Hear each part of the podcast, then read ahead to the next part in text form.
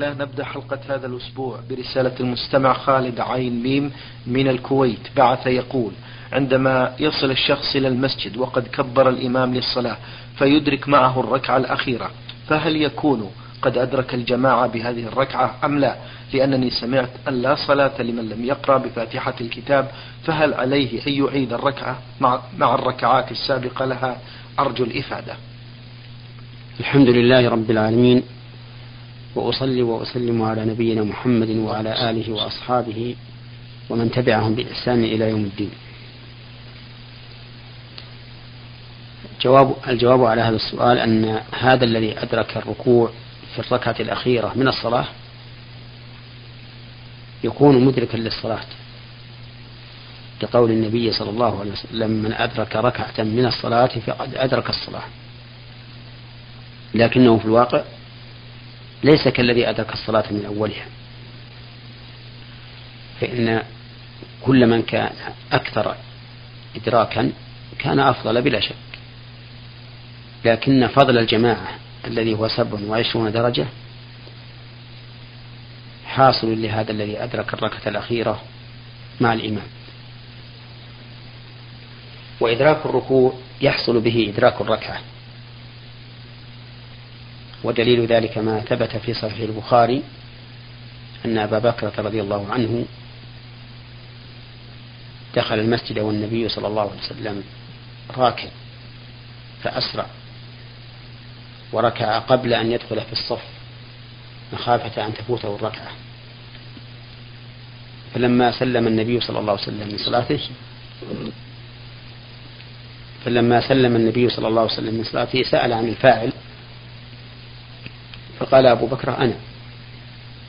فقال له زادك الله حرصا ولا تعود ولم يأمره النبي صلى الله عليه وسلم بقضاء هذه الركعة. ولو كان قضاؤها واجبا لأمره به النبي صلى الله عليه وسلم. ولو أمره بذلك لنقل إلينا. فلما لم ينقل إلينا علم أنه لم يأمره به بقضائها. ولما لم يأمره بقضائها علم أن قضاءها ليس بواجب. ولما لم يكن قضاؤها واجبا علم أنه قد أدركها. وهذا هو مقتضى النظر أيضا لأن قراءة الفاتحة إنما تجب حال القيام. وهذا الذي أدرك الإمام راكعا سقط عنه القيام لوجوب متابعة الإمام. فإذا سقط القيام سقط ما ما يجب فيه من الذكر وهي الفاتحة. وهذا لا يعارض قول النبي صلى الله عليه وسلم لا صلاة لمن لم يقرأ بفاتحة الكتاب لأن هذا الثاني عام. لا صلاة لمن لم يقرأ بفاتحة الكتاب وهذا خاص. وعلى هذا فيكون عموم قوله صلى الله عليه وسلم لا صلاة لمن لم يقرأ بفاتحة الكتاب مخصوصا بمثل هذه الحال. أي مخصوصا بحال المسبوق إذا أدرك الإمام راكعا أو أدركه قائما لكنه لم يتمكن من قراءة الفاتحة وخاف أن تفوته الركعة.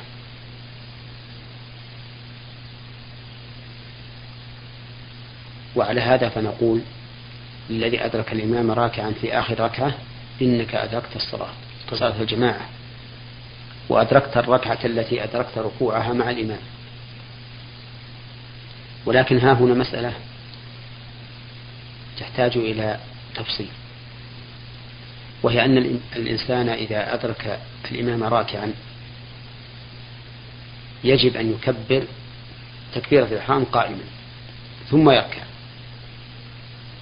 وإذا ركع فلا يخلو من أحوال من أحوال. الحالة الأولى أن يعلم أنه أدرك الإمام في الركوع قبل أن يرفع من الركوع وحينئذ يكون مدركا للركعة. الحالة الثانية أن يعلم أن الإمام نهض من الركوع قبل أن يصل هو إلى الركوع وهذا قد فاتته الركعة. الحالة الثالثة أن يغلب على ظنه أنه أدرك الإمام في الركوع. فهذا يبني على ظنه ويكون مدركا للركعة لكن يسجد للسهو إن فاته شيء من الصلاة. ويكون سجوده بعد السلام. على ما دل عليه حديث عبد الله بن مسعود رضي الله عنه. الحال الرابعة. أن يعلم أن يغلب على ظنه أنه لم يدرك الإمام راكعا. وحينئذ يبني على ظنه ولا يعتد بهذه الركعة. وعليه سجود السهو بعد السلام. الحال الخامسة أن يكون شاكا مترددا. لم يغلب على ظنه أنه أدرك الإمام في الركوع ولا أنه ولا أن الإمام رفع قبل أن يدركه في الركوع. يكون شاكا مترددا. لا يرجح هذا ولا هذا. فهنا يلغي يلغي الركعة. لأن الشاك يبني على اليقين. يلغي الركعة ويسجد للسهو. إذا أتم ما عليه قبل هذه خمس حالات لمن أدرك الإمام راكب يلخصها بما يعلم أنه لم يدرك الإمام في الركوع فيكون وتكون ركعة الصلاة أن يعلم أنه أدركه في الركوع فيكون يدرك الإرادة أن يغلب على ظنه أنه لم يدرك الإمام فيلغي هذه الركعة لكنه يسجد بعد السلام إذا أتم ما عليه الرابع أن يغلب على ظنه أنه أدرك الإمام فيبني على ظنه ولكنه إن كان قد فاته شيء من الصلاة سجد للسهو بعد أن يتم وإن كان لم يفته شيء فإن الإمام يتحمل عنه الحالة الخامسة أن يشك ويسجد قبل السلام بارك الله فيكم بعض الناس فضيلة الشيخ عندما يدخل المسجد والإمام راكع آه، يصدر بعض آه، مثلا التنحنح أو يقول إن الله مع الصابرين. هل للإمام أن ينتظر هذا الشخص؟ آه، أولا نقول لداخل لا تفعل هذا. نعم. لأن بعض الناس يشوش عليه وهو يصلي. أي أنه يشوش على المصلي. يتنحنح أو قال اصبروا إن الله مع الصابرين أو صار يركض ويسعى شديدا مع أن النبي صلى الله, صلى الله عليه وسلم نهى أن يسعى الرجل سعيا شديدا. إذا جاء إلى الصلاة فقال عليه الصلاة والسلام إذا سمعتم الإقامة فامشوا إلى الصلاة وعليكم السكينة والوقار ولا تسرعوا فما أدركتم فصلوا وما فاتكم فأتموا. لكن بعض أهل العلم رحمه الله قالوا إذا أدرك الإمام راكعا فلا بأس أن يسرع ما لم تكن سرعة قبيحة. وأما بالنسبة للإمام فإن الفقهاء رحمهم الله يقولون إنه يسن انتظار الداخل. إلا إذا شق على المأموم. يعني شق على المؤمنين الذين معه فلا ينتظر. لأن الذين معه أعظم حرمة من الداخل الجديد. وربما يستدل لهذا القول أي لاستحباب انتظار الداخل بما كان من هدي الرسول صلى الله عليه وسلم أنه كان يوجز في الصلاة إذا سمع بكاء الصبي مخافة أن تفتتن أمه. فإن الرسول عليه الصلاة والسلام أسرع مراعاة لمن معه من النساء اللاتي يصلين. فيدل هذا على أن أن الإمام لا حرج عليه. إذا راعى الداخل فانتظر في الركوع حتى يصل. هذا الداخل إلى الصف ويركع. لا سيما إذا كانت هي الركعة الأخيرة. نعم. بارك الله فيكم. شيخ محمد سجود السهو تشكل على كثير من الأئمة وبعض السائلين سواء بعد السلام أو قبل السلام. حدثونا عن هذه الحالات مأجورين. نعم. سجود السهو سببه أسبابه ثلاثة. نعم. زيادة ونقص وشك. فالزيادة يكون السجود لها بعد السلام. والنقص يكون السجود له قبل السلام. طيب. والشك إما أن يكون معه غلبة ظن أو لا يكون. فإن كان معه غلبة ظن أخذ بما يغلب على ظنه وسجد بعد السلام. وإن لم يكن معه غلبة ظن أخذ باليقين وهو الأقل وسجد قبل السلام. إذا سجود السهو يكون بعد السلام في موضعين في الزيادة وفيما إذا بنى على ظنه. ويكون قبل السلام في موضعين في النقص وفيما إذا كان عنده شك بلا ظن. ونحن نبين ذلك. فنقول في الزيادة لو زاد الإنسان ركعة في صلاته بأن صلى الظهر خمسا وتذكر وهو في التشهد. ففي هذه الحال نقول سلم كمل أكمل التشهد وسلم ثم اسجد للسهو سجدتين وسلم. ولو ركع مرتين.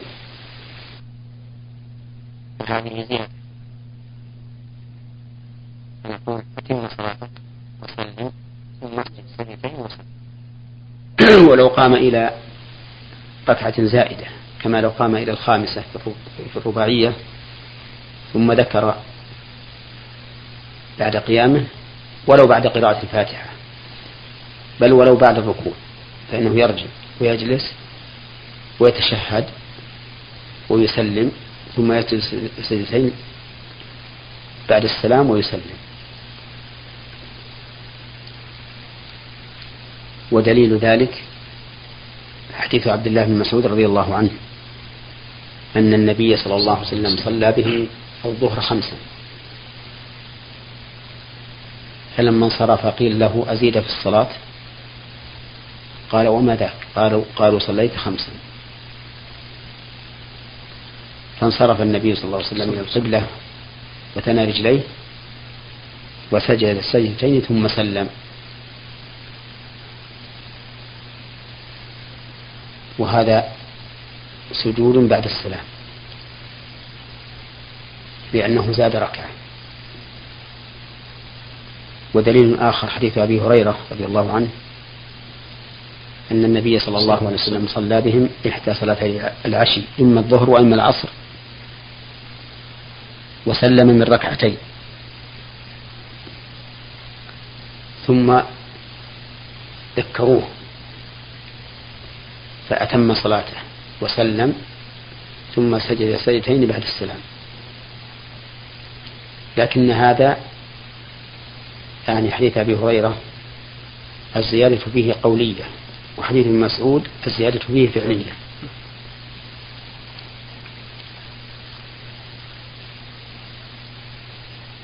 وأما النقص فيكون قبل السلام. وهذا إنما يكون في الواجبات أي فيما إذا نقص الإنسان واجبا. مثل أن ينسى أن يقول في الركوع مثل أن ينسى في الركوع أن يقول سبحان ربي العظيم.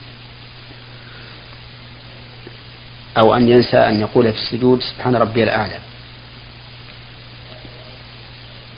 فهنا يسجد للسهو قبل السلام. ودليل ذلك حديث عبد الله بن بحينة أن النبي صلى الله عليه وسلم صلى بهم فقام من الركعتين ولم يجلس. يعني لم يجلس في التشهد الأول. فلما قضى الصلاة وانتظر الناس تسليمه سجد سجدتين ثم سلم. وهذا يدل على أنه إذا ترك واجبا من الواجبات فإنه يسجد قبل السلام لأن ترك الواجب نقص. والحكمة في ذلك أي في أن السجود أن سجود السهو يكون بعد السلام عند في الزيادة ويكون قبل السلام في النقص أن أنه لو سجد للسهو قبل السلام في الزيادة يجتمع في الصلاة زيادتان. وفي النقص لو ترك السجود إلى ما بعد السلام كان في الصلاة نقص نقصان. نقص ما ترك ونقص السجود الواجب جبرا لهذا النقص. ولأجل أن لا ينصرف من صلاته إلا وقد جبر النقص. فيكون السجود قبل السلام هذا في الزيادة وفي النقص.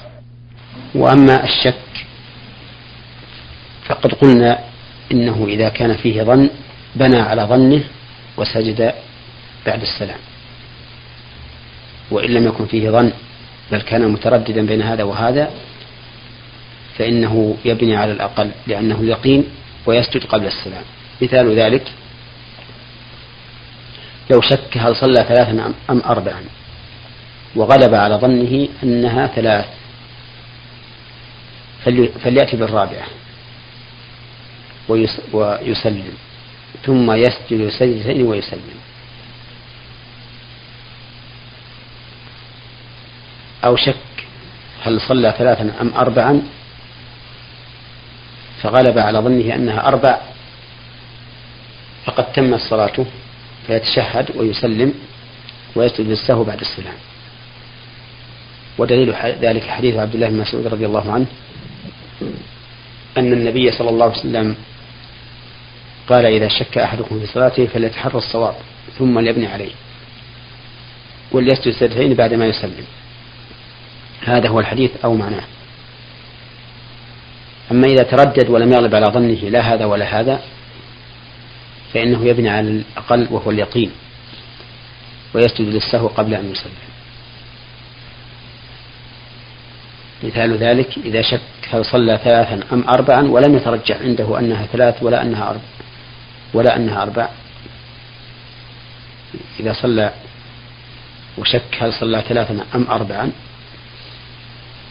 ولم يترجح أنه صلى ثلاثا ولا أنه صلى أربعا فإنه يجعلها ثلاثا لأنه متيقن ويأتي بالرابعة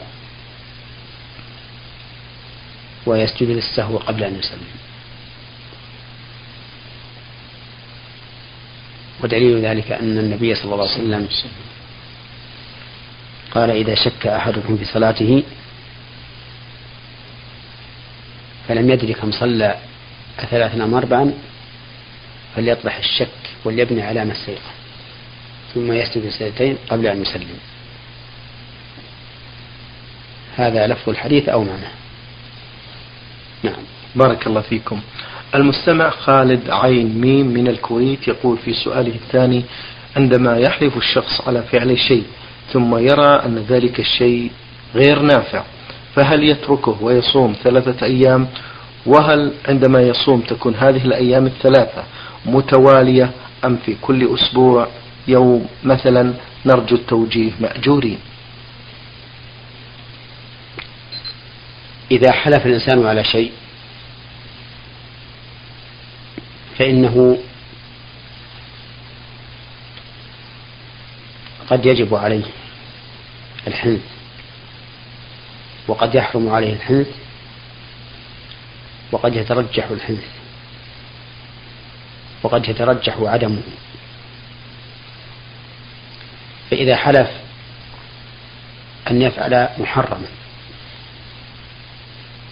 فإنه لا يحل له أن يفعله لأن اليمين لا تبيح الحرام. وفي هذه الحال يجب عليه الحنث وإذا حلف ألا يصلي مع الجماعة وهو ممن تجب عليه الجماعة فإن الجماعة لا تسقط عنه بيمينه بل يجب عليه أن يصلي وهذا هو الحنث.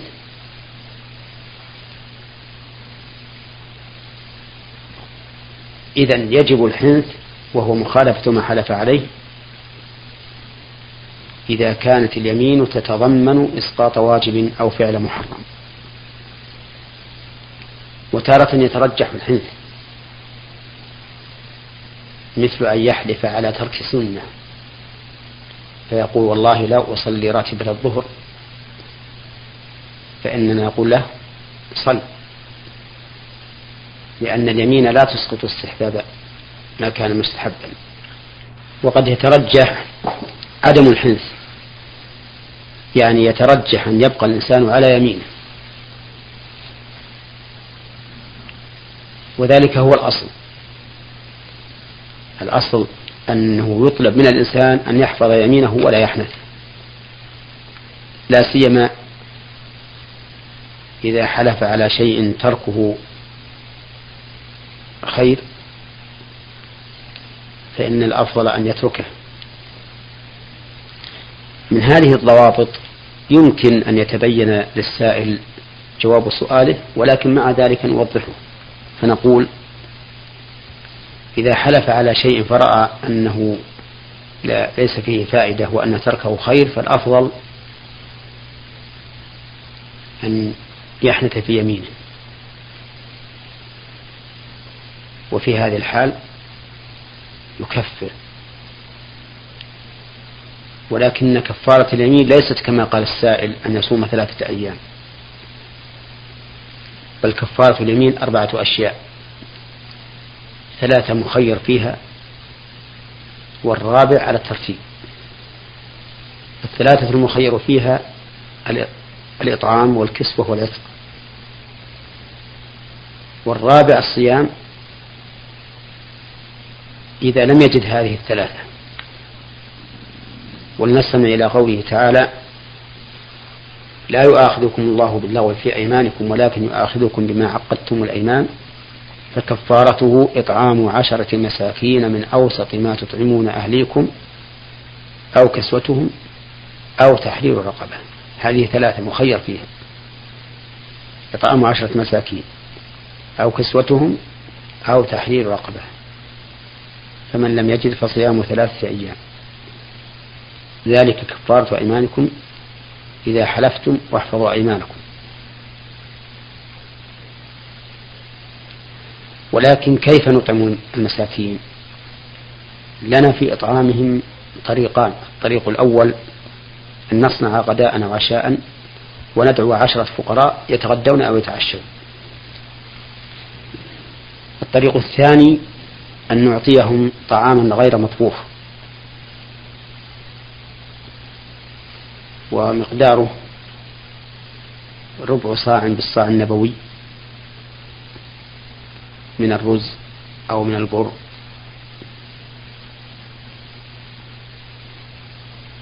وربع الصاع النبوي بالنسبة لأصواعنا المعروفة هنا. خمس صاع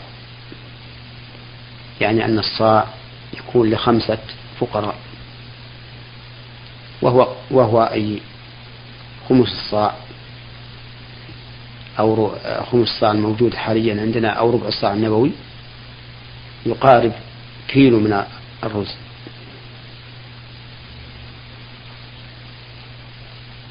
فيوزع على الفقراء هذا القدر من الرز ويحسن أن يجعل معه ما يؤدمه من لحم أو غيره. ولا فرق بين أن يكون هؤلاء الفقراء العشرة في بيت واحد أو في بيوت متفرقة. مثلا كانوا عائلة فضيلة الشيخ. مثل فإذا كانوا عائلة مثلا عشرة أعطاهم الكفارة كلها وأجزاء. طيب. أما إذا لم يجد إذا لم يجد فقراء أو لم يجد ما يطعمهم أو يكسوهم فإنه نعم ولم يجد ولا, ولم يجد رقبة إما لعدم قدرته على ثمنها أو لعدم وجود الرقيق.